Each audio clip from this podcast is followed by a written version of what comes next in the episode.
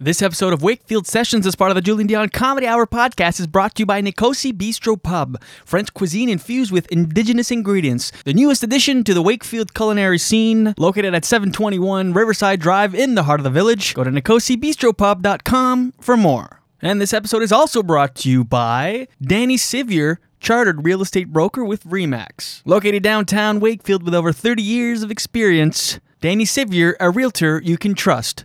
Go to udawayhomes.com for more information.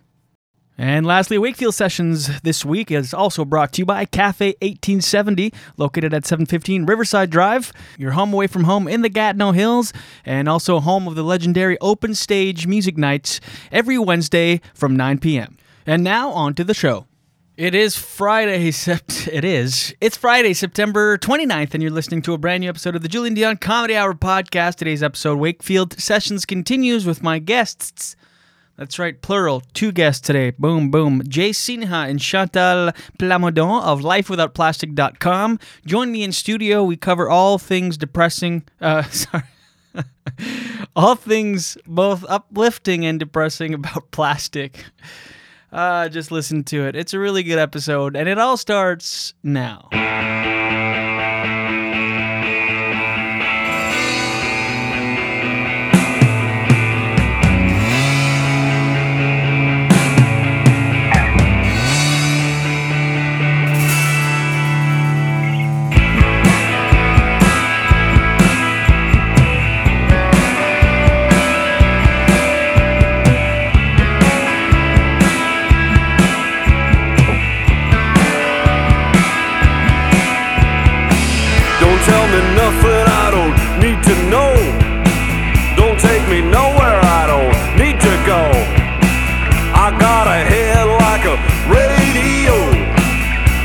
Such a beautiful waste of time. A waste of time. A beautiful waste of time. A waste of Oh, yeah, that's right. Welcome to the Julien Dion Comedy Hour podcast, coming at you from Lemon Press Studios in the Gatineau Hills. Hi, hi, hi. Oh, how you doing today? Are you well? I hope you're well. I hope you're doing well. I hope you're, I hope you're just, uh, you know, good. Uh, Chantal Plamondon and Jay Sinha from LifeWithoutPlastic.com are my guests today, and oh man, it's a it's a good epi. This is it's a re- hashtag real talk. We get into it. They're part of a movement. They're, they're initiating. They're making a difference. They're they're the hope in this otherwise hopeless world that we live in because i mean we use plastic plastic is everywhere it's everything i'm surrounded in my studio right now i mean everything is uh, plastic i'm actually I, I i mean every day i wake up i saran wrap my legs and body in plastic just to protect itself from the elements and i'm there's plastic everywhere you, but you don't realize the effect that it has it's such a short-sighted thing and we get into it we get into it. We go deep. Jay Sinha Chantal Plamondon. They were great. By the way, they're, they're frigging. Frigging? This episode is officially PG 13. They're frigging adorable as a couple. I mean, they're, they're like giddy. They make each other laugh. There's, we had a lot of good laughs. And genuine belly laughs. You know, illicit, like b- between each them two. And I'm like, how long have you been together? Three months? Anyway, they're an example of uh, of model people trying to make positive change on this planet, and they're also a, an example of uh, love. That sounds really corny, but it's true. Uh, they're just great, great people. We have a great chat. They're passionate, and thank God for people like that. Otherwise, we'd all be long dead. I mean, we're halfway there. Uh, there are some parts that I, you know, and I, for humor purposes, purposes I keep saying, uh, you know, oh, this is so depressing because we talk about the effects of plastic and it's basically irreversible. Not quite, but it's it's bad. It's really bad. And so, you know, often my comedic sensibilities kick in and I go for the laugh before, you know, sometimes instead of being genuine. So I a couple times say, "Oh, this is depressing," but they are actually a beacon of hope in this in this um in this uh, and look it up. Go to lifewithoutplastic.com. I mean, that's what they're doing is uh, pretty pretty remarkable. I mean, you know, we, we most of us will watch a documentary on Netflix and go, "Yep, I'm uh that's it. I've I'm ch- I've I'm a changed person. I'm to ch-. and then 24 to 48 minutes go by and you go, "Oh shit, that was you forget about it. And then you just live your life. But they have actually been uh, you know making a difference since i think 2006 they said or something like that that they that they started this uh, it's more than a company. It's a movement. It really is. It's a lifestyle a change a shift in paradigm a shift in thinking if i may and they're uh, fronting the fronting the cause cause that sounded like i said fronting the cost like, yeah, they're putting up all their money. They remortgage their home for us to, we can enjoy plastic. They're fronting the cost and they're going to take care of the rest. Anyway, I digress. It was a good, uh, good episode. And, uh, you know, that the song Waste of Time. Uh, uh, do you waste time? Do you, I mean, I, I'm glad that you're, this is, this I consider a beautiful waste of time because you learn it's education, it's comedy, and education in a way. You know, you learn a thing or two. It's not it's not all ha ha ha. It's sometimes ha ha ah. You'll pick up a thing or two. So this is a beautiful, but I'm so bad at wasting time. Not be ugly, ugly wastes of times. I was just on this BuzzFeed article on Facebook for some reason. This is the wormhole the internet can you can go down like just all of a sudden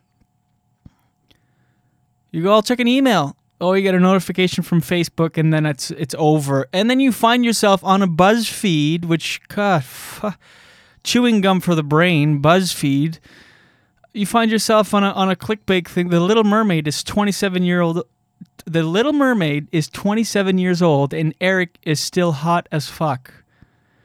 And it's let me scroll down. I'm actually on it right now. That, that's how much I'm wasting my time while the intro's playing. I'm I'm on this ridiculous list and it's 18 reasons and pictures and screen grabs of Eric, the heartthrob from The Little Mermaid. And I just about read all 18. Save a couple because I had to come on on the air here. What, what, what, what? How bad do I want to avoid living life? I'll read them quick. One, yes, I know he's animated, but you're just gonna have to get past that because look at his face in caps, and it's a screen grab of a cartoon. It's a cartoon, by the way, The Little Mermaid. We know that, right? We're we're on the same page. Number two, a face literally molded by the hands of angels and the good grace of God, or animators. What the? F- Another picture of him looking dreamy. Three, all caps and and all like sentence like a period after each word. Look period at period his period eyes and he's looking up. Number four. And let's just say and i'm exposing my grade 8 reading level. Number four and let's just say it how it is. He's got eyebrows you just want to sit on. And then there's a picture of him doing like the, the rock eyebrow you know? If you smell what the rock if you smell what eric is cooking. It's not seafood Number five, with a face like that, it's easy to understand why Ariel risked it all to throw it back to Prince Eric. What? Number six, Prince Eric can be all brooding and mysterious, which is sexy AF, which again is as fuck. Number seven, and he's not even. Sorry. And number seven, I'm too worked up. And he's even hot in stone. He's next to a statue of himself, I guess, in the movie. I don't remember. It's been 27 years. Number eight, Eric also has Max if you needed confirmation that he is actually perfect. Max is a dog. Number nine, man plus dog equals marry me, please. And this is a gif of um, Max jumping into Eric's arms. Number 10, Eric is a gentleman whose masculinity is far from fragile and another gift. I don't even know how to describe it. Number 11, And if you go out with Eric, he'll take he'll take you on some cute dates. It's him and Ariel on a boat on that scene where they're again. I'm saying that scene as if I remember. We all know it's been I don't know. It's been so long since I watched the Little Fucking Mermaid. Number twelve, and let's not forget, Eric risked his goddamn life for the girl he loves. In caps. Number 13, everybody deserves a man that looks this genuinely happy when he thought he'd lost you forever. And it's when Ariel comes walking out of the water with human legs and his face is like, ah, ah. Again, uh, this is a Disney cartoon, right? We're, we're in the same realm. We, we're, we're right. We're not, we're not in different realms here, right? We're all, we agree maybe I'm just seeing it as a cartoon, but to everyone else, it's real life. What if I'm just like in an institution right now? I, I imagine this podcast. Nothing nothing is real. I'm just white wall white padded walls in a straitjacket. My family's looking at me teary eyed through glass, and I'm talking about this Little Mermaid movie and freaking out. Number fourteen. And does this every time he sees you because he's so goddamn excited. And Ariel, again, it's that same scene where she's coming out of the water with her legs, and he runs to her and picks her up like the dreamboat that he is. Ah, oh, wow. Are you kidding me? And I, by, by the way, I read this before coming on air. Before coming? 15. Just a man that makes you feel good about yourself, you know? And then there's a gif of Ariel looking up, and he looks at her and he goes, in his dreamy voice, "You, uh, you look wonderful."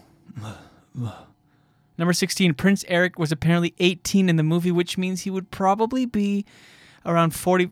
Why am I adding words? It, it doesn't say probably. Number 16, Prince Eric was apparently 18 in the movie, which means he would be 45 in 2016, which also means he'd be daddy. He'd be daddy as fuck right now? What does that mean? I don't know what that means, but it's just a picture of him. That's. Oh, okay. I see. You scroll down there. They, they, they, they, there's an animated picture of Eric again from the Little Mermaid Disney cartoon movie. That a writer wrote this, by the way. They, they got paid to put this out, and it's Eric with salt and pepper hair and uh, dark rimmed glasses. Number 17, and it, this gets risque. God fucking damn it, Eric. You're just utter perfection, and he's sitting on a boat.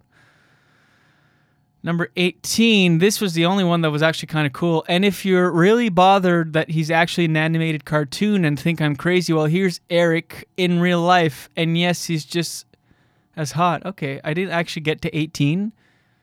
God bless you, Disney, for bringing this hot piece of ass into our lives. Okay, I never actually got to 18 when I started because I literally as the opening song was playing, I, I, I clicked on this and thought I had a totally different thing planned. Here, look this. I had this plan. That's the original monologue. And then I saw this BuzzFeed article and I thought I'll just talk about this. So I guess he's a real guy. And turns out, yeah, hot as fuck. Can't argue with that. Look at those eyes. Oh my god, those eyes. Wow. Anyway, uh, God bless you, uh, BuzzFeed. Thank you for sharing. I mean, I learned again. I learned something. This started cynical and, and weird and angry. Um, is I, I wonder if that's true. Is he really a real person? But there's a picture here that looks exactly like him. I don't know. I guess maybe he was he was uh, inspired by a, a real life person, Eric. Oh my God, look at those eyes. Let me do this thing. I'm going to do a brand new segment before I get to my guest because it is a really good interview. I don't want to keep you too long. A lot of you maybe have skipped past all of that, which you're better for it, trust me. But uh, let me just do this quick thing. I'm going to do this brand new segment on the show. You know, you watch uh, shows and. Uh, sometimes you hear it on radio shows or whatever, uh, guy or girl on the street. You know what I mean? It's like uh, they go, hey, let's go to Debbie on the streets. And then somebody talking to pedestrians as they walk by, or hey, let's go to Andrew downtown. And he's getting people's opinion on whatever. So we're actually going to do that today. I have I have somebody. I have Jen on the streets. So this is not guy on the streets. This is uh, time now for a brand new segment on the Julien Dion Comedy Hour podcast called "Girl on the Street." Girl on the street.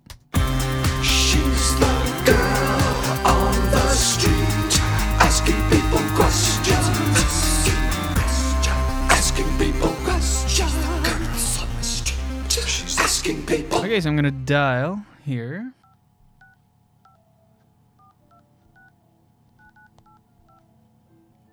Hello? Jen. Yeah. Hi, how are you? Good. We have you. You're on the street. You're on. You're on the air here. And uh, so, where where exactly are you right now? Oh, I'm on the highway. Oh, you're on the highway. Highway five. Okay. So, uh, who's is it? Are there people you can talk to? Well, I guess not. You're on the highway. Um, Pick up a hitchhiker, but I guess it's not that wouldn't be safe, right? Uh, okay. Is there? W- at a gas station. Do you see tr- trees or what do you? Yeah, I see trees. I'm, uh, I'm on the highway. Okay. Well, I'll, Side of the highway, there's some trees. I won't keep you because you're on the highway. So uh, drive safe. Keep your uh, eyes on the road, and uh, I'll see you. I'll see you soon. Okay, bye. Okay, bye. All right, and that has been "Girl on the Street." She's the girl on the street, asking people questions. Asking questions. Girls on the she's asking people. And okay, I guess we'll try that again when she has access to people on a people uh, oriented street. Let's get now to my guests because this was a really good interview and uh, it was a two, it was a two two on one, one on two. I hadn't uh, done that yet. And so uh, here we go. Without further ado, let's get to it. My guests from lifewithoutplastic.com, Chantal Plamondon and Jay Sinha. You and me belong, just like the flowers, laughing all day long. People, I need you loose. Sing a little song, then take a shower. Julien Dion, comedy hour.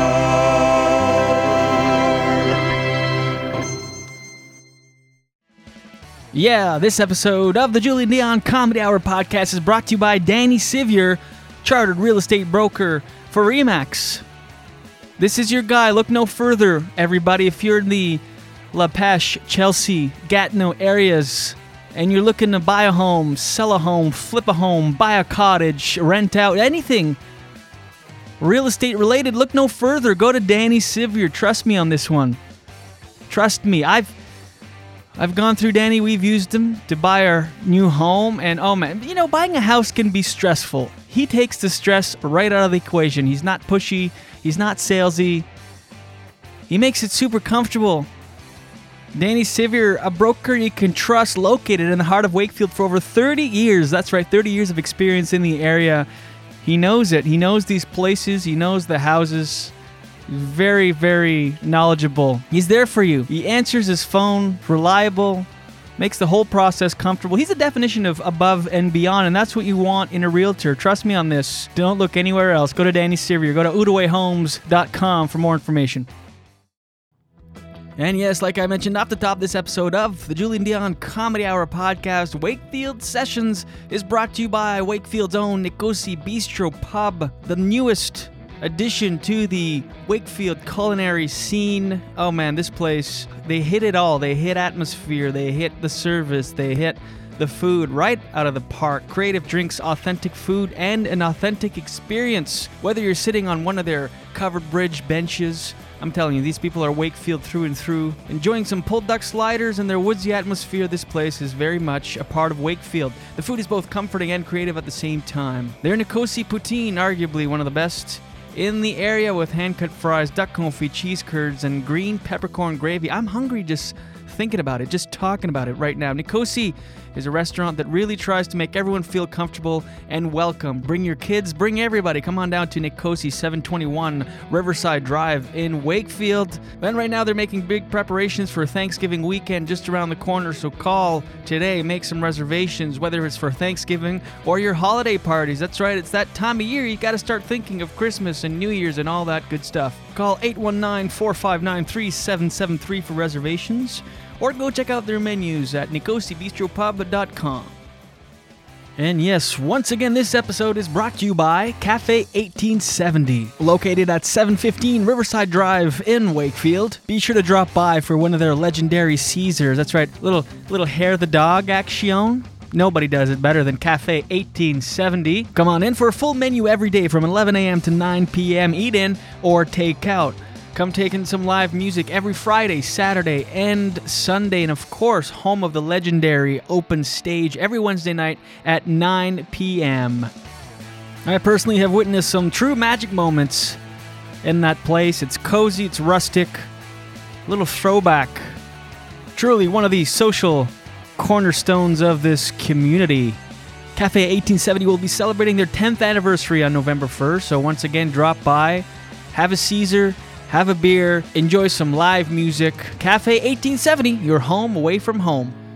Nothing but professionalism here. I almost just, just uh, rendered my guests deaf. Sorry about that. That was really, really loud. Um, technical issues right off the top, but here we go. We're going to have fun. Yeah, adjust those levels, get nice and comfy. Uh, Wakefield Sessions continues today, and uh, we're going strong. This is now week five. There's going to be a four week uh, project, and it turned into five because there's so much happening in Wakefield and so much talent, so much cool people, and doing neat things. Neat? I never say neat. That was that's a new thing.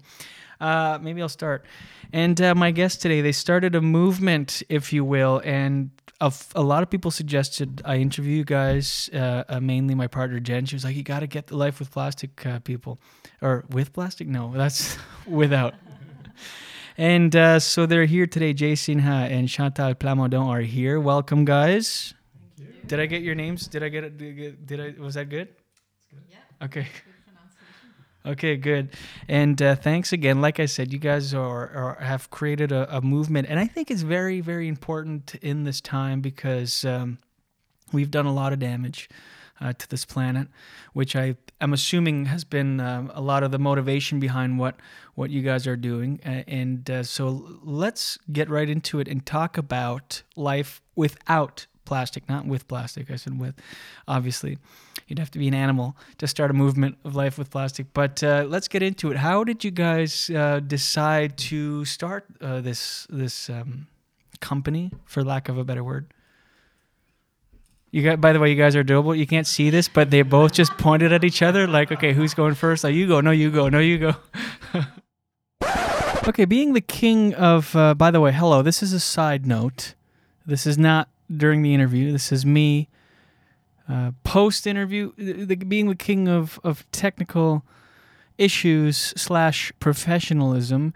There's about two minutes, only two minutes of the interview that was weird. The audio, I don't know what happened. It was like really distorted, and then it kicks back in. So basically what you're what you're what we're gonna this is the little interlude this is what you missed so i asked how they you know get to to start this this sort of movement thing and uh, jay takes on the question and he leads into how it started when in 2002 chantal was uh, pregnant with their son and they went to um, a seminar. She had read an article in Mothering magazine about the effects of plastic on the body and in the environment and all that. And that led them to a seminar in Montreal who was um, given by this uh, specialist in mold. And then we pick up right there. The mics kick back in and everything's smooth as eggs. So sorry about that. Let's go right back to the interview with uh, Jay Sinha and Chantal Plamondon, where we'll pick up right where uh, Jay is talking about the seminar. And again, it's only about a minute and a half, two minutes that you missed. And uh, so here we go.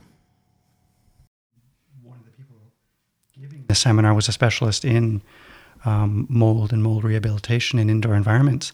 And so they were, at the end of the seminar, they were looking for a test house to do an inspection because they certified inspectors for indoor air quality inspections.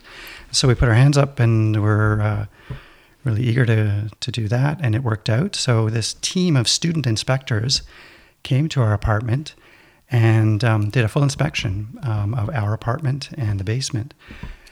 And the conclusion was we should move out that night. Is And that Chantal right? was eight months pregnant. Oh my God. And um, she, she, she said, uh, the mold down there, um, it's for sure coming up through your ventilation system. This is a very good chance. These are the symptoms. There was mold under the toilets as well, which was more than there normally would be. There often Yeah. is, you know, under the Yeah, toilet yeah, uh, base where the water is stored. Yeah, around Um, around the wax ring, you can when you lift a toilet, you can find some usually. But even on the outside, like when the moist, the humidity that builds up on the actual ceramic Oh, yeah, part, yeah, you can got it. sometimes find a little bit, but there was a lot in our case, which is an indication of more spores being in the air. So they were certain that our symptoms were a cause of this mold, and um, that was fine with us. We were um, eager to try and figure out what was going on, so we did leave right away, and we uh, left that place. We went and lived with friends for about uh, almost a month, well, three weeks until we found a new place. hmm Um, but then we were very sick for the next year. Really, a whole year. Yeah. So I guess there's Well- like uh, to mold. There's midterm, long-term It's- it- effects. Yeah, it really depends on the person. It depends on your metabolism. It depends on your exposure. It depends on a lot of things. It's it can lead to something what's now known as and it's becoming a, a very recognized medical condition, environmental illness or multiple chemical sensitivity. In fact, a lot of people who are looking for alternatives to plastics have MCS, multiple chemical sensitivity, or, or, or environmental illness, and are very sensitive to not just mold, or uh, but to toxins, uh, thing, environmental pollutants in general. And so that became the case for us. Um, for for myself, in in particular, I um, um, was more sensitive to certain smells, perfumes, colognes. Um, I had really achy joints. from all Um, this exposure to mold. I assume. Right. Um, it, the thing is, when we left the environment, they decreased and went down over the year. But for that year, you know, when our son was born in January, on a cold winter's night, um, for it was I remember very clearly for the next. He, he never wanted to be on his own or on the ground or on the bed or anything. We were always carrying him. He was always with us, which was great. But I remember uh, my back just aching, my joints aching, carrying him, this tiny little baby in a carrier, which is, you know, ergonomically perfect. yeah, right. I was still uh, a lot of pain. And when I look at pictures of myself back then, um, I look really gaunt and kind of scary. really. So Oh it took, God. for, for me at least, Chantal can speak to her experience, but it took a year to, I think, get back to more or less normal from that. Yeah. And as a result of that, it got us thinking a lot about the chemicals in our environment, in our immediate environment, but in our environment in general. And as a result of that, in the article that Chantal had read about plastics in Mothering Magazine, um, it started us on the process of looking for alternatives to plastic. Okay. And I'll let you start on the products we started looking for, Chantal. I don't want to talk the whole time. such a long introduction. Yeah, sorry. Hey, it's a- well, you were smiling the whole Where's time, so I thought, okay, I'll just keep going. no, it's- Aren't we supposed to talk about plastics when Yeah, we're talking right. about mold? well, no, we get we get right to the nitty gritty. This is a long form thing, long form thing. So, and and but All when you, yours.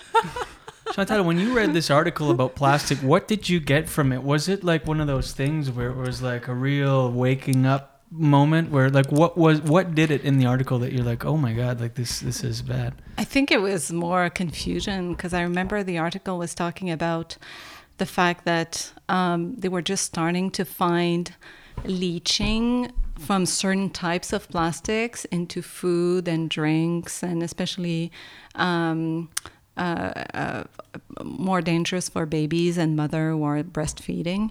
And I was breastfeeding at the time, and uh, it was um, I was really confused because I thought, okay, which plastics are good and which ones are bad, and really all plastics were bad, but there was kind of a confusion at the beginning when we started our business about people asking us, okay, which ones are good so that I can stock up on the good ones Yeah. and then get rid of the bad ones. But the more you dig, the more you find that health wise, they're pretty much all bad. I was gonna say, is there such a thing as a bad or a good plastic?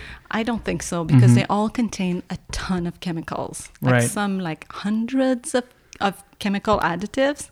And they pretty much all contain flame retardants as well. Is that right? Those are nasty Yeah. chemicals, yeah.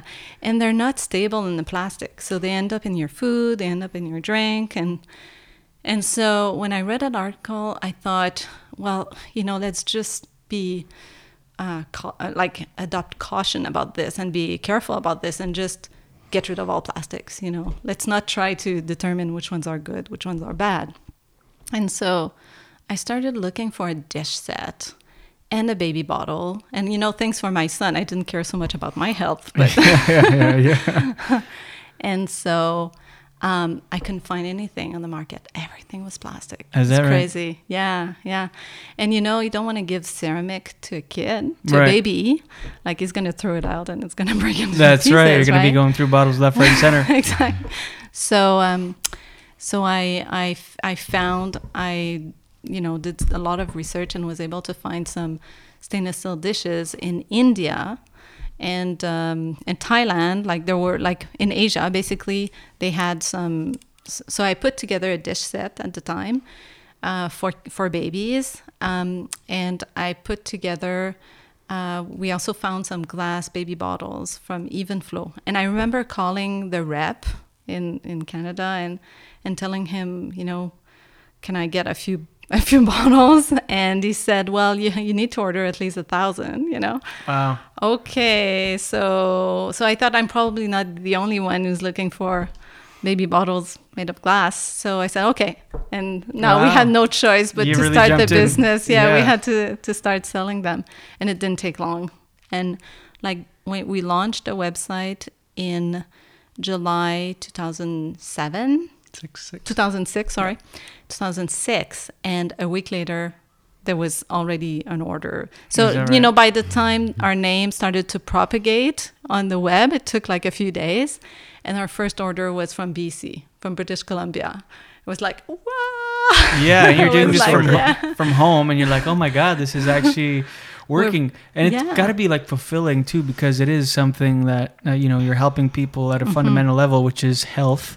Uh, everybody gets into that sort of thing.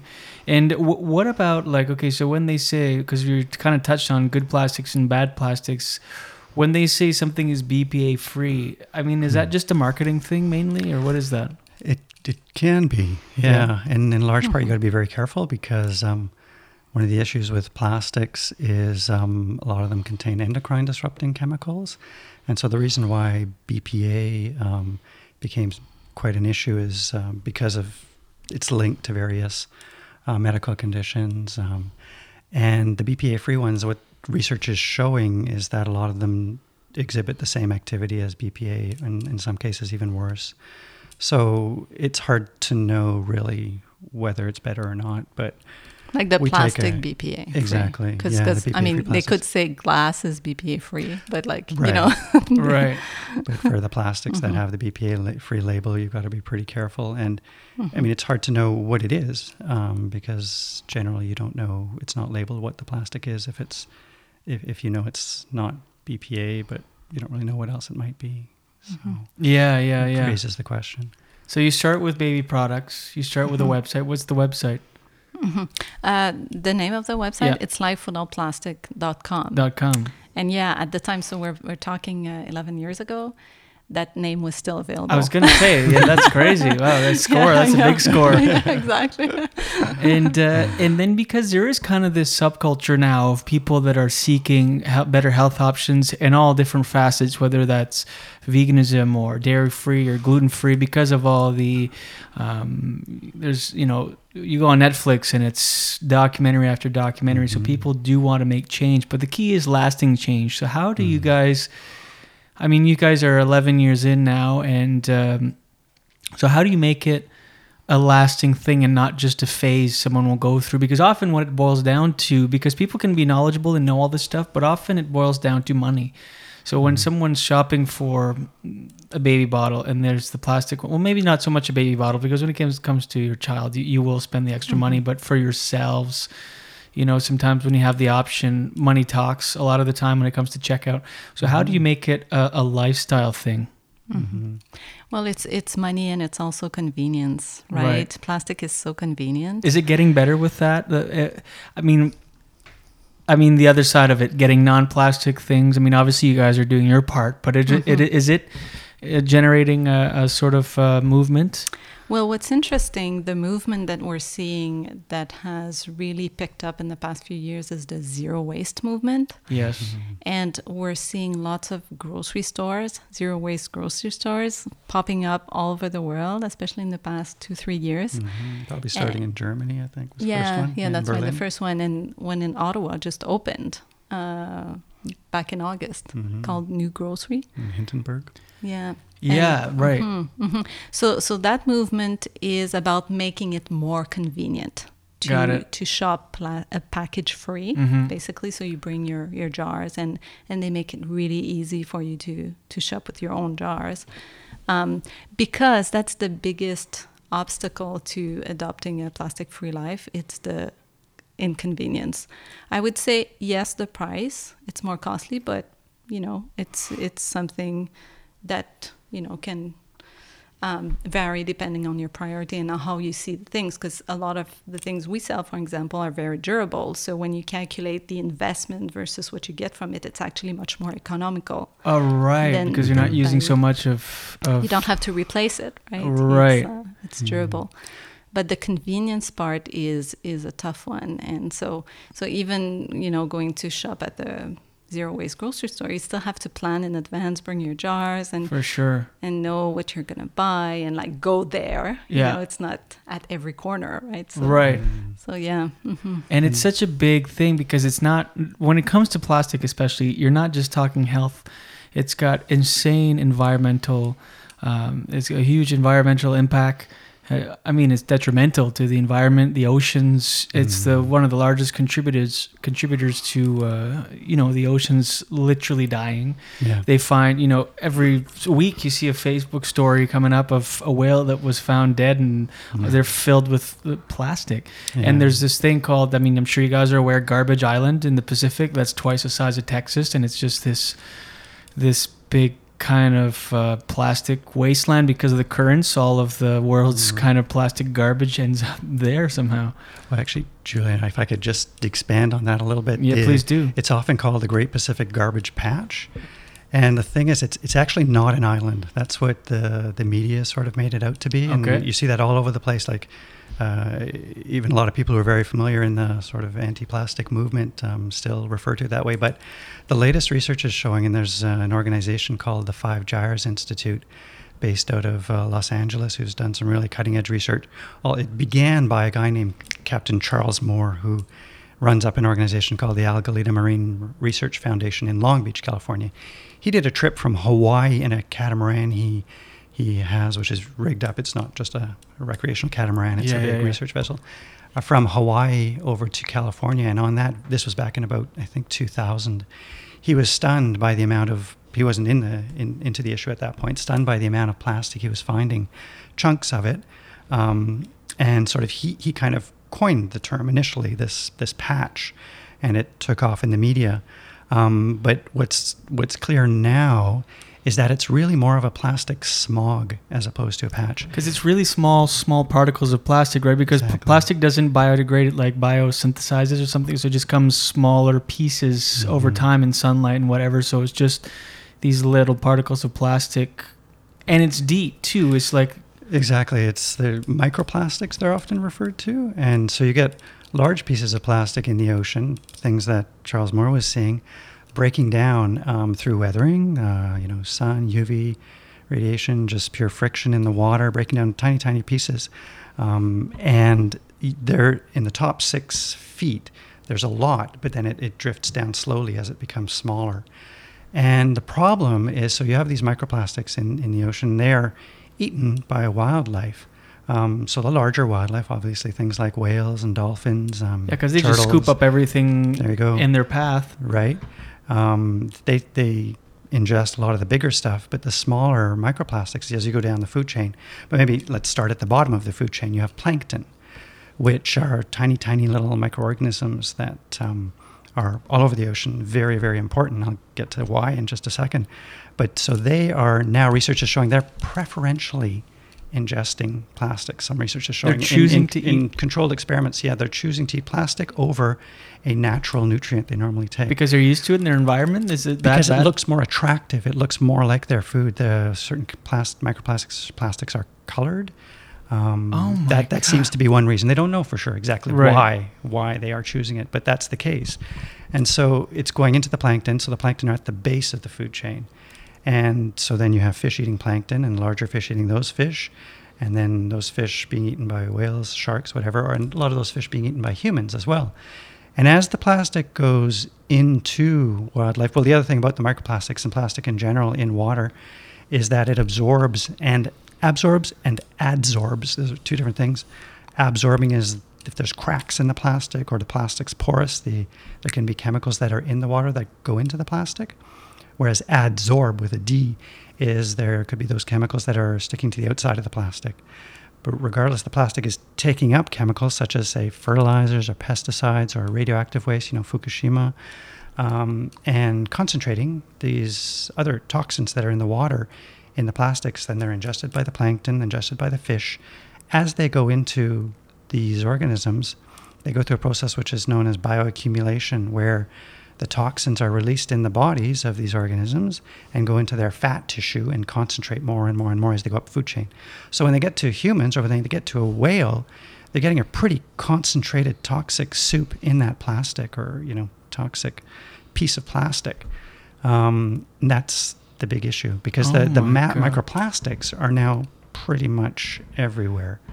Um, So not just in this patch in the Pacific. It's not at everywhere. all. Oh wow. Like I mentioned, this organization, the Five Gyres Institute. It's called the Five Gyres Institute because there are five major oceanic gyres. With the way you described it, it's these you know swirls, swirling kind of cyclones of water that concentrate masses into them. And they, that institute has done research on all five of the gyres, as well as the Arctic and the Antarctic. And in every single trawl, they've done a trawl is where they basically carry a net behind their vessel and then analyze the plastics they gather. They've found plastics in every single one. And the research is, there's more and more researchers doing this. It's becoming very clear that the oceans are a bit of a plastic sink. that is so depressing. And it's, well, the, the research now shows it's like about approximately 8 million tons of plastic going into the oceans as pollution annually. How is it ending up in the oceans? Though you'd think with recycling and whatever, how do you get so much of it that ends up there? Just is it just a natural process of things? You want to talk about recycling? Well, I- I mean, how they get in in the oceans is a lot of countries, like countries like the Philippines, they're mm. really well known for throwing a lot of their Oh, so garbage in the it's, ocean. It's actually quite direct like that, like from consumer to right into the ocean. Oh my god! That's like their them. I thought there was like, their- a their, like, certain amount of steps, landfill, and then you it would like end up somehow in the ocean. There's that too. Okay, There's that yeah, too for sure. But there are countries in, in Asia that just don't have enough room on their tiny island, and you know they have just way too much. and they just dump it in the oceans. It's just like out of sight, out of mind. They don't well, think. it's not so much that they don't have the waste management systems. Right. They, they, they, Yeah. can't handle it, and there's so But much Are single-use they plastic. are they aware of, of what the potential? More and more. Oh, okay. more Oh and more. God. Yeah. It's it's not um, like a developing developing developed country, you know, sort of thing in, in that sense because there's tons coming from developed countries as well, um, and a lot of it is also waste from ships. Like cruise vessels are notorious for that. Um, industrial vessels, um, fishing nets are a huge problem. They, they the fishing nets, you know, they're made to be used for fishing, so they're quite durable, but they're plastic and it, it just they break down over time. They weather and they they are ones that would create a lot of microplastics because the Oh, weathering right. occurs very slowly, very tiny amounts coming off the nets. Whereas the single-use disposable plastics, which are really the worst thing in the world, um, they break down much faster and they're much easier to um, control at the source as well, in a sense, Right. um, through consumers. I heard the statistic that every thing of plastic that's ever been made is still in existence on the Mm. planet in one form or another. Mm. To some extent, that's Yeah. that's definitely Yeah. true. Like whether There's a little micro- bit of incineration going on, Yeah. plastic incineration, but this needs to be done in a very controlled way. So, Right. like some countries will burn, Burn their plastic Well, and that's not generate really better, maybe is it? some. Mm. Well, yeah, it's. I mean, yeah, I'm. I'm not sure it's better. Like it. I, I I mean, it creates more. Um, Yeah. Greenhouse gases. Yeah, So that's yeah. not necessarily a good way Oh to. my God, we're deal so with the issue. screwed. I know. Oh my god. but you know, the, the good thing is there's lots going on. Like it's becoming more and more of a Mm-hmm. mainstream issue. The, the Are we at, traction it's at the gaining point of no return, or Well, I don't think we're ever at the point of no return, personally, but that's my own personal thing. I think one scary thing, it's like a um, scary information that came out in the past two weeks, is mm-hmm. that 83% of samples taken from drinking water, like tap water, uh, contain microplastics. oh my god. I know. And it's like beer, that's beer like and- even like at, at the very base of the food chain, right? That's what Yeah. you drink. By the way, this is the last episode I'm ever doing. I'm gonna go, I'm gonna go out and live my life. right. Um, uh, I saw this article and I should have. I didn't really read it. I just saw the headline that they discovered a mold that eats plastic in a garbage in Afghanistan or something. Is that a thing? Yeah, yeah, and there are some bacteria that can digest plastic. Is that kind of a sort of maybe a way out of this? yeah? Well, maybe. Yeah, I, Like- I think it's like that's the thing. There are all kinds of interesting, dynamic new avenues. So that's definitely one. You know, natural microorganisms, bacteria, fungi. There are mushrooms that eat plastic as well. Is that right? Yeah, so that's that's one thing that's coming up. There's a whole area of research called green chemistry, which is focused on um, environmentally friendly alternatives to chemicals that are out there. And one of the big areas is bioplastics, which are plastics. It's kind of a murky area because there's a lot of greenwashing that goes on in there too. But What do you mean greenwashing? It means things that um, are marketed as being bioplastics, so derived from plant-based material, but they're really um, plastics. It's just the Uh, same, but The- well, yeah, but it comes they, from but a green down source. faster. Okay, got it. That's the thing. And there's an area in particular of, or a category called oxo-biodegradable plastics, which um, are marketed very heavily. There's a very strong organization that uh, markets them as being um, completely biodegradable.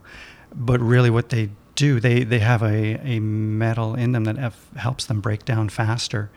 Um, and so they just break down into smaller and smaller pieces. In a sense, they're really much worse because they break down faster in the environment and are more easily taken in by um, Oh, right. organisms and much harder to clean up. Oh Because my god! Just when I thought it was going to be positive, it's just as depressing. But the positive art part is that there are good bioplastics out there which good. do break down completely. right. And there are interesting initiatives going on. Um, there's an organization called the Ellen MacArthur Foundation, which is focused on the whole concept of a circular economy. The whole idea that you build an economy where there's no waste at all. And one of the big projects they're working on is um, packaging, in particular plastic packaging, and trying to eliminate it. Oh, that's a big one. I It's mean, enormous. You get something, and it's it comes in a box that's got plastic tape on it. You open the plastic Mm-hmm. tape in the box, and then there's plastic bubble wrap in it. Then you take the package out. Then there's plastic cellophane wrap on the plastic container of your plastic thing. It's like never ending. Exactly. Yeah. and and it feels like uh, it you know humans have created so many things out of ignorance i mean nobody knew when they were creating plastic they thought it was just this durable thing that would be no one know can see uh, the future and and guesstimate that this is actually gonna you know contribute to huge no, I have no idea. I mean, it was, it's, it was, came about because it's, it's such a, you know, such a great malleable material. That's like right. the word plastic comes from the Greek verb plassein, which means to mold or shape. And I, Chantal's going to laugh, but I, I have this kind of pet peeve. I'm trying to reclaim the word plastic because it's a gorgeous word. right yeah. I'm just, if you allow me to just explain it quickly. please do Because it means, okay, to mold or shape. yeah and to transform or change. And so a few years ago, my father's passed away, but in 2007 he had a stroke. And when he first had the stroke, he lost his ability to speak um, English. For the first few days, all he was speaking was Bengali, which is, is part of my background, his his, his culture. hmm Um, and it was like he his system kind of his brain kind of rebooted back to his original maternal language, which was Bengali. wow And after a few days, um, he came. The English started coming back slowly, and so that led me to read a book. And from my mom had suggested it. It's a book called "The Brain That Changes Itself," all about the plasticity of the brain, how the brain actually can adapt and change itself. And this, the guy who wrote the book, Dr. Norman Doidge, is based out of Toronto. He's done amazing research, and the book is he's written, I think, three other ones after it. Um, document incredible case studies of people like a woman born with half a brain who regains the function of her full brain just through exercises and training. yeah So that led leads me to the idea that you know the whole idea of plasticity is a gorgeous thing. We all have plastic brains. yeah plastic mind substance you hear that yeah totally. sure. And neuroplasticity is an enormous field now. Mhm. So the word was co-opted by plastics industry in the 50s because it's easy to mold and shape stuff. But no, it's, it applies to our brains too. They call it death fabric. they, they say they claim now the uh, the Great Barrier Reef is officially dead. Uh, is that is is plastic a big contributor to that, or is, are we now going more towards global warming and or climate change rather, and and the, the um, you know uh, carbon uh, levels in the in the air? What's is that more? I'm a, ignorant. I'm asking because I just Mhm. genuinely don't know. Um, yeah, I think I think the the reef is is dying because of increased um, temperature Right. levels in in the sea. Um, but I mean, the seas are so badly affected by by plastics too. Like the Ellen MacArthur Foundation says that by 2050, I'm going to depress you again. Oh my god. there will be more plastic waste in weight than fish. Oh my god! Yeah, because I mean the fish are dying. There's seventy percent less fish since 1945 or something There's like that. overfishing going Oh on, and then there's God. global warming, and then there's plastic. Is are, is there any hope? What's the point? Do you guys just want to get drunk and turn off the mics and just get to know each other really, really well? We are getting there to the- I could throw one other one that's really depressing, but it's an important one. Yeah. Sorry. Go ahead, No, Jay. no, yeah. you I can mean, do it. we're here. We may as well go deep. Oh, Let's go. Okay, there we go. So we talked about fish, but birds, seabirds. Um, again, they throw out the number, the, the year 2050. By then, it's ex- it's estimated that if this is if waste of plastic waste pollution Doesn't continues change. as it is exactly Yeah. at the current rates, that by 2050, about uh, well, they say 99% of birds will have some as- some form of plastic in their gut. And that's the thing; they're they're eating it as as food. Ninety-nine percent. 99% by 2050. So what So, the fuck do we do? is, uh, uh, okay, is there okay because plastic is everywhere. It's Mm. you know I'm looking here. Look on the table. There's I've got 2 Mhm. highlighters. There's a sharpie pen there. Yeah. There's that thing. I almost cleaned that when you guys came because I got self conscious. Oh, yeah. It's the little what do you call that? That's the little tab on the bread. Uh, With the bread, Yeah.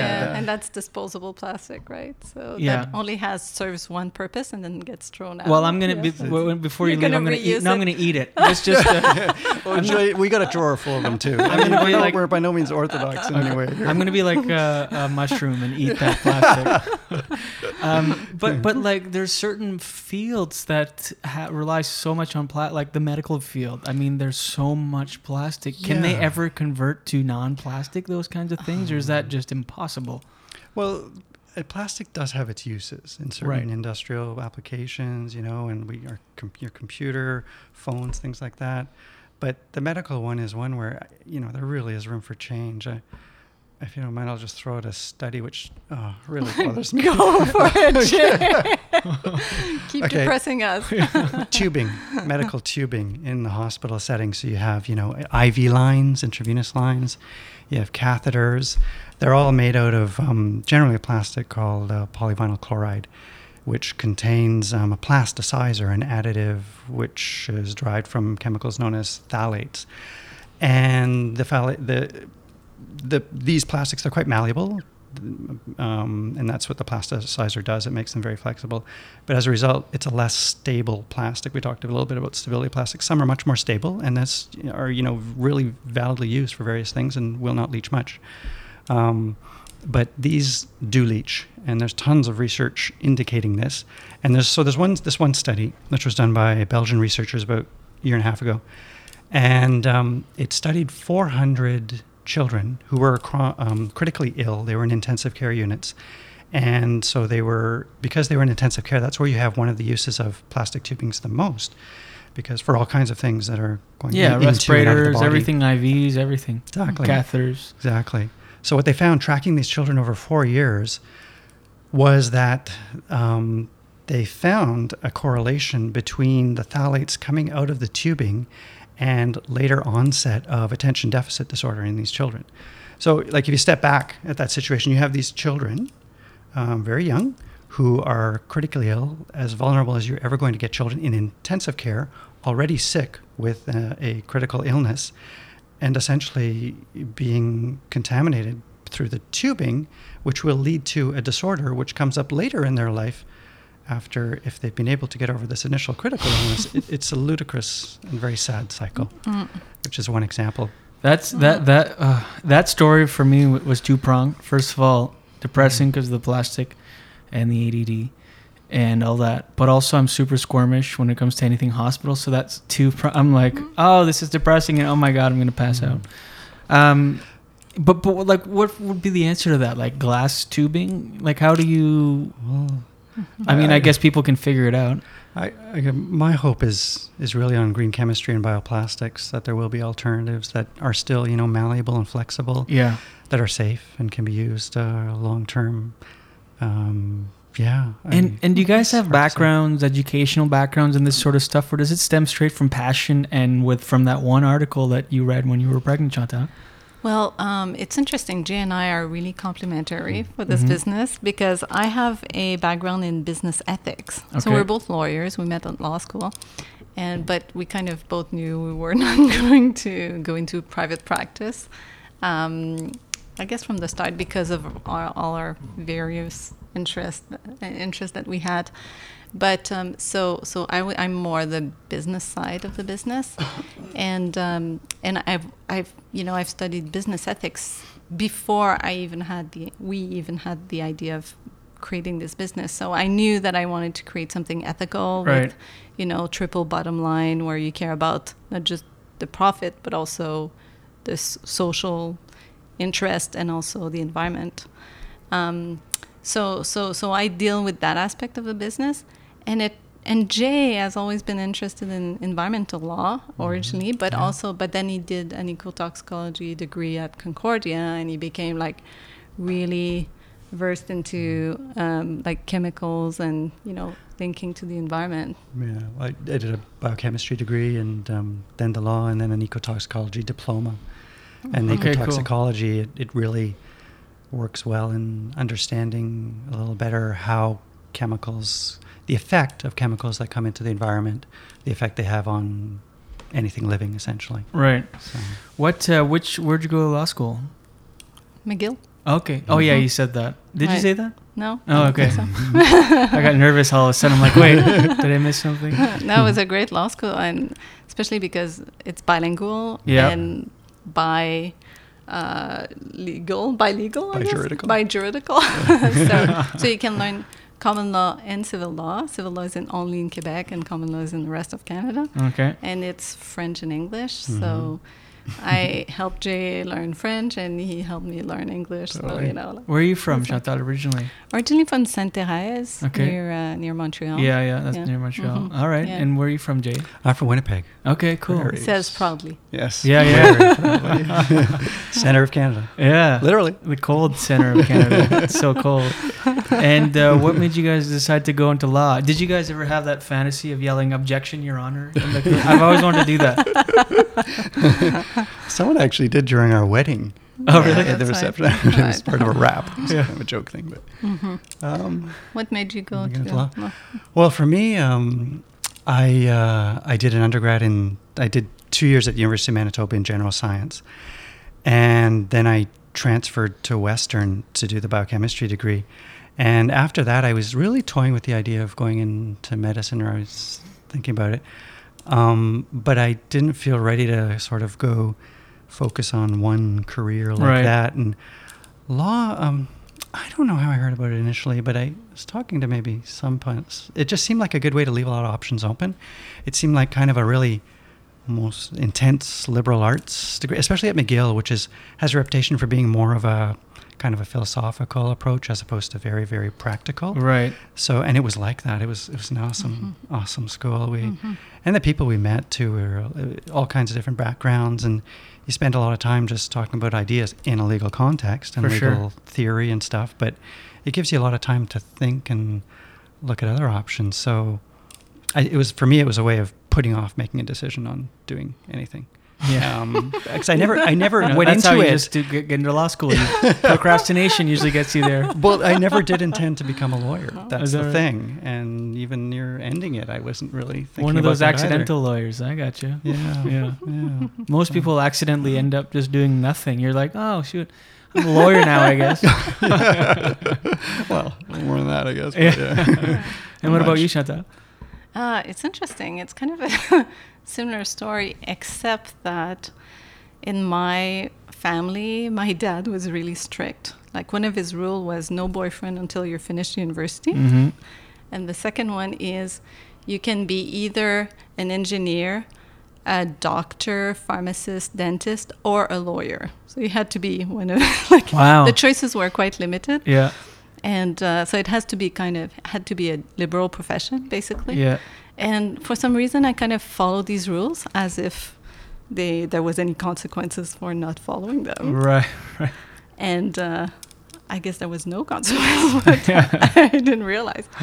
Um, so of all these choices, I think law seemed to be the one that was opening the most doors Yeah. and would allow me after I've satisfied my dad, then I can do whatever I want, right? Um, so that's kind of a little bit, you know, like you said, leaving options open. Yeah, yeah. And, yeah. Keep, exactly. Keep kept lots of doors open. You guys make law seem like it's the bottom of the barrel. Like, wow, Oh, no, just no, thought, no. whatever. On the contrary, no, no, no. No, obviously it is isn't. But uh, what happened when? Oh yeah, of course, of course. Uh, that's I say that in jest. Obviously, everybody knows that. But the uh, when you guys met in law school, did you have to tell Jay like, "Sorry, I have to wait till I graduate because my dad will kill you"? It's funny she because was supposed to. She didn't. oh, breaking the rules. that's a good point. That's right. We never yeah, yeah, about that's that. right. Yeah, yeah. No, uh, well, actually, like my my my this, my second oldest sister, she broke the rule like Okay. many years before. Right, forged the path for Yeah, you. that's right. Yeah. And from that point on, the rule didn't exist. Got it. But my oldest sister, however, Oh. had her first boyfriend at her graduation ball from university. Oh, wow, that yeah. was like the first time she invited. Wow, she really right at the at the finish yeah, line yeah, there got she it did. in. She did. Oh, yeah. that's great. Uh-huh. Um, just to go back to plastic a little bit, what about people that feel because a lot of people they won't make the change because they their mentality is well, I'm just one person, so I'm gonna keep buying the cases of Aquafina or whatever because I'm just one person. I mean, the bottles are already made; they're already on the shelf. So if I don't buy them, they're not gonna just disappear. So how do how do we get those kind of people on board to take these small steps to change? Yeah. Well, well, we're we're great believers in um, small steps, Mm-hmm. and um, an aspect that we didn't really touch on earlier was the the whole idea of changing habits, and it's you can only do that with small steps at a time. Um, yeah, sure. There's there's lots of plastic bottles out there, but there's also it's once it become once you have your own bottle um, and realize you don't need to be buying a lot of plastic bottles. It for one thing you save a lot of money, um, but it also becomes a habit. It becomes very easy, and we're also you know it it may sound like we're hardcore radicals in avoiding plastic, but we're really not necessarily in our own lives. We avoid it as much as we can, Of but course. There's realities of life in, in society. It's pretty hard to avoid plastic living in a in a modern society. So we really talk about taking tiny little steps for what works for you. Start with one little thing. Um, avoid say say no to straws at a restaurant. That's it. Try that. For, That's a big one. It's a big. huge one. That has is anybody can do anytime right now, and it has an enormous impact. Yeah, even though it's one Yeah. straw at every meal. And the thing with straw is that you don't even need to bring your own. You just drink without a straw. Mm. Yeah. You know, it's You like you it's an easy one. home. Yeah. Yeah, exactly. Oh, that's so interesting. But straws are a And- huge form of waste. And uh, I mean, the water bottles is a big one. Everybody, is it really bad to? Uh, wh- what about uh, recycling? Is that as green as people like to think, or is that another kind of thing that's just smoke and mirrors? yeah, it's it's it's a it's totally a myth. Is And- that and right? yeah, Really? that's the thing. Like a lot of people feel good about their consumption of plastic. I mean, not that they feel good, but they don't feel guilty about it because they think, well, it's gonna get recycled anyway. So, and I recycle. I put everything in my blue box, so I'm good. But the reality is that only nine percent of all plastics that have ever been created has actually been recycled. Really? Yeah, Of I know. all that's Of ever, all. I thought you were gonna say Yeah. like nine percent a year of in Quebec. But what do you No, like of no, all? no, oh yeah, my! Yeah, nine percent. And of that recycled plastic, um, it it can only be downcycled. You, you, you won't have uh, food packaging that will become a new food packaging. Like with food packaging, you need virgin plastic. You need new plastics because Right. of you know hygiene aspects and stuff. So so it's going to become something of lower quality and lower quality, and eventually, like usually after just one cycle, you can't recycle it anymore. You know, if it's recycled they- plastic, like that's it. you But know, how do they determine that? Is it underneath the? Uh, if you look underneath the bottle and Mm-hmm. it- it's got like this, uh, you know, the recycle symbol and the number in the middle. Is, Does that have to do with it? Yeah, yeah. Um, so number one, number two, and number five are the ones that are most likely to get recycled. Okay. Everything else, very, very little. Like that right? styrofoam, forget it. Is that right? Nobody wants wants to re- recycle styrofoam. Yeah. Like no, no companies will want to recycle styrofoam. So um, it's like uh, you know we're talking about straws refusing straw that's a good step but also picking like if you have no choice and your mayonnaise is only offered in plastic then try to pick either one two or five. Look behind and try to find a plastic Okay. that is more likely to be recycled you know? Um, it doesn't mean it's going to be recycled but there's like more chance that it's going to be recycled. And the other issue with recycling is that you know like um, you, you might buy a, um, a, sh- um, um, a, a fleece polar fleece i was going to Fleece, say yeah. fleece, polar, fleece. polar wool no Yeah, But fleece. Oh, yeah.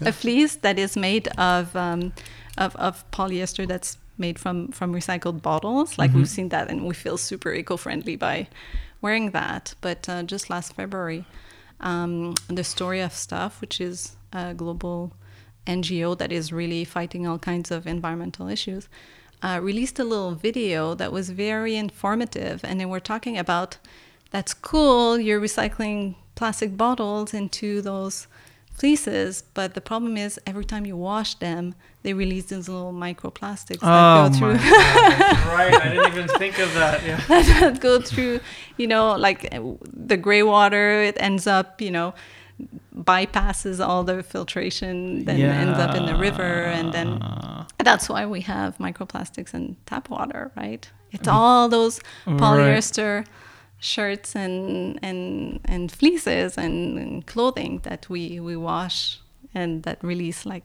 thousands, hundreds of thousands of little microplastics. So, so that's the downsides of recycling. So even when you recycle, depending on what they make with the recycled plastics, it might not lead to a good result. I'm just gonna get a sack of potatoes and put that, wear that every day, and get a tree house somewhere with like eight mason jars. One I'll go to the bathroom in, one I'll drink from, one I'll eat from. Don't mix them up. I don't mix them up.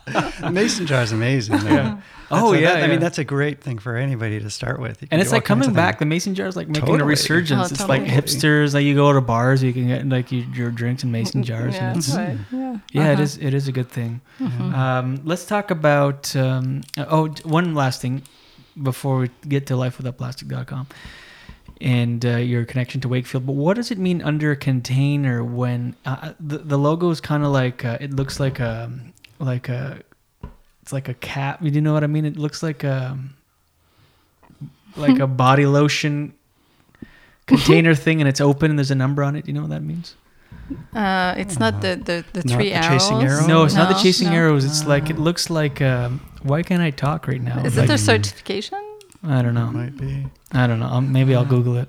But just uh, one more thing on the chasing arrows. Mhm. Um, you know, if you do have to use uh, plastics, the each each arrow or each number refers to yeah, each, not each arrow, each number refers to a particular plastic resin, and so the the ones that are more stable are are two, four, and five in particular. Um, two is high density polyethylene, four is low density polyethylene, and five is polypropylene. And those are plastics that are a little more stable. Okay, meaning they won't necessarily like uh, sweat or uh, get They won't leach as readily. leach. That's the word especially in heat for. or when they're when they're exposed to oil or when they're microwave that kind of thing. Yeah, yeah. I guess people that leave their like water bottles in cars and stuff is really bad, right? Yeah. Mm. I mean, you can Yeah. taste it if you have a water Yeah. bottle and Exactly. it's, Mhm. if That's what you, you're you take a sip and it tastes just like pure plastic. Oh my or, god. or when you try to drink from your hose. Yeah. You know, like Oh, your yeah, water yeah. hose outside, like you really Yeah. can taste the plastic. Oh, that'll It's kill you. or a shower curtain, you can smell the fumes. Yeah, yeah. Oh my God, there's no hope. Sorry, we'll stop. Uh, all of those things I've done in the last like 48 hours. I'm like, yep, check shit. Oh my God. Oh God. Um, let's talk about lifewithoutplastic.com. So, so what is like people go on the website, they can order. Tell tell the listeners about what they can find on the website.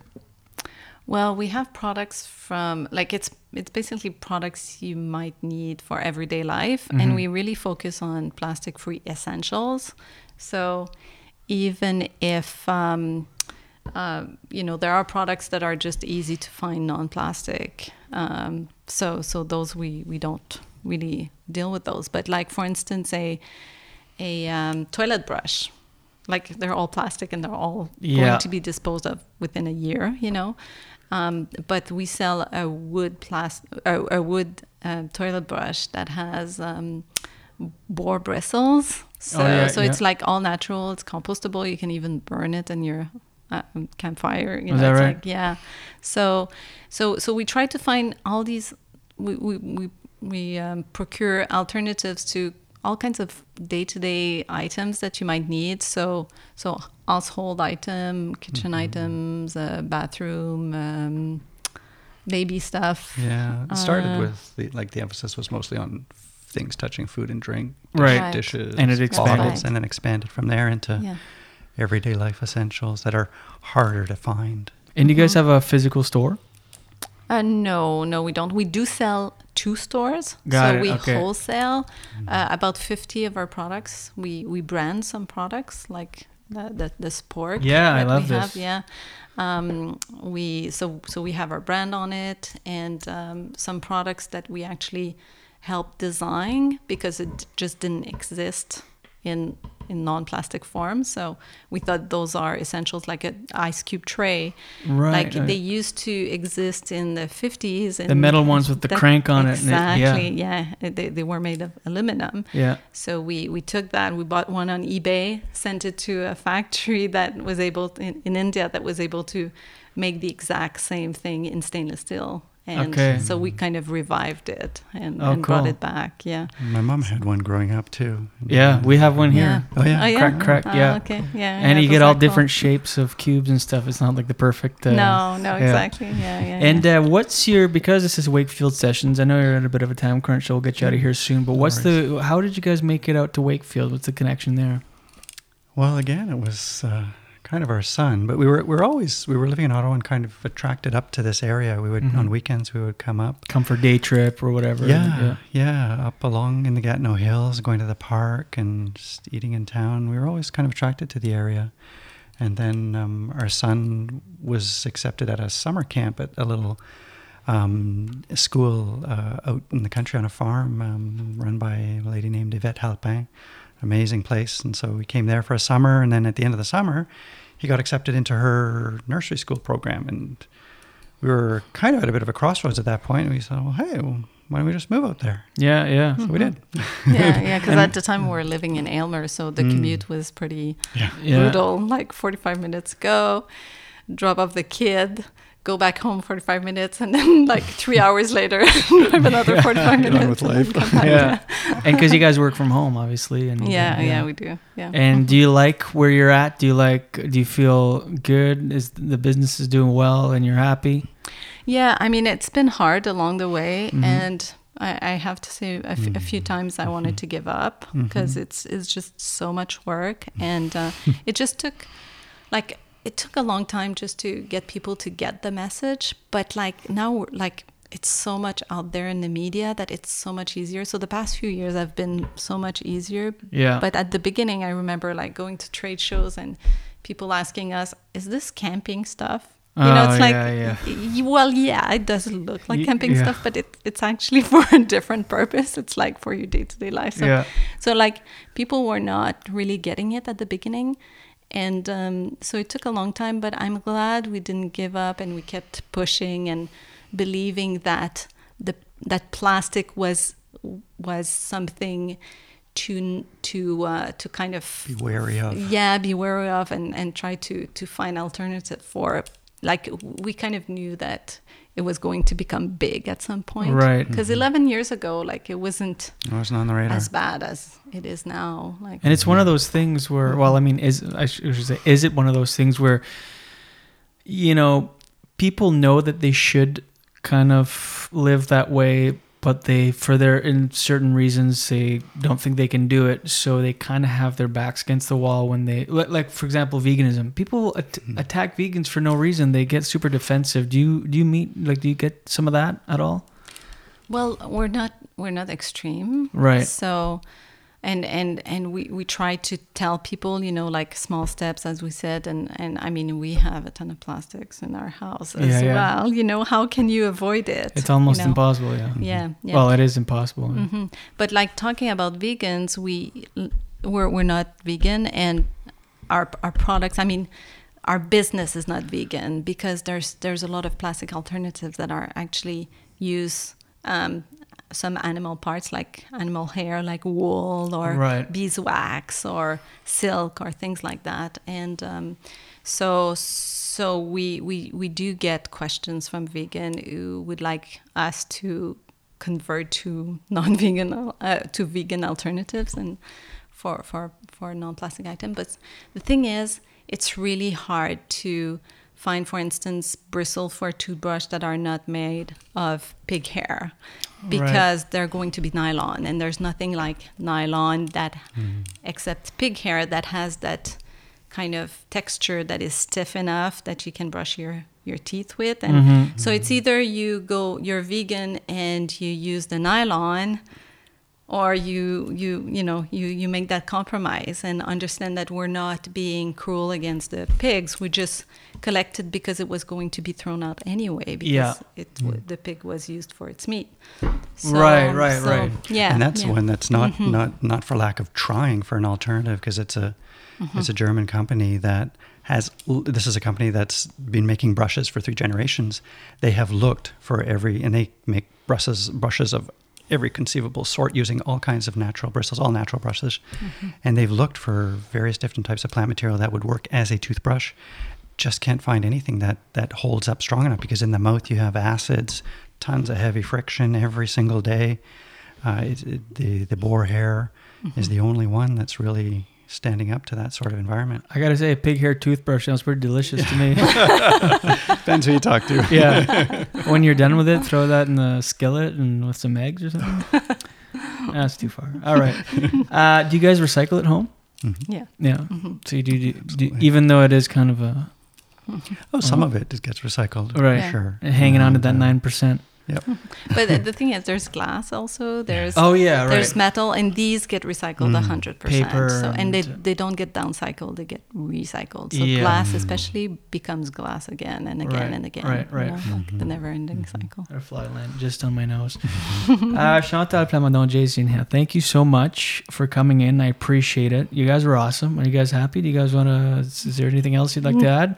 Yeah, Well, thanks been for having great. us. Thank of you course, so much. of course. your Thanks place for is Great, uh, gorgeous great Thank chat. you. Thank you for um, making me question everything and uh, super depressed. And, uh, no, it's a good. There's It's so much hope up there. Things are happening around Yeah. the world. Yeah. Absolutely, it's, phenomenal. great, and you guys are part of a good movement. And I do that in jest and uh, for humor, but no, I do. There is, thanks to people like you, there is hope, and you guys do do shine a light on uh, things that that uh, otherwise people might not just think or use ignorantly. Which, uh, I mean, that's how change starts is with awareness, right? So you're definitely doing your part. Go to lifewithoutplastic.com for more. Support these guys. Support the movement. Do your part. It all starts with small steps, guys. Thank you so much thank, you, you, Julien. and What watch your head.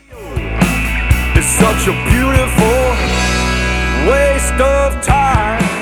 And there it is, another one in the books. Yes, that was great. Thank you to Jay Sinha and Chantal Plamondon. You guys are awesome and adorable and just, uh, you know, good people to ride the river of life with. They're actually in the, they're in the, we're all in a river and they're, they've got the lifeboats and they're like, get, get, get in. We can survive this thing. Thank you for listening always. Remember to follow on Instagram and Twitter at JD Comedy Hour, like the Facebook page.com slash JD Comedy Hour. Thank you so much. Wakefield Sessions continues with bonus week five and six next week. And uh, thank you so much. You're the best. You do you. And as always, watch. Oh, hold on, hold on. Actually, October 12th. Uh, Ibu, Jane Grant, Julien Dion, Don Kelly, Wendy Reed, a night of live stand up comedy. That's a Thursday. All right, so come on out. Thank you so much and watch your head. But the following is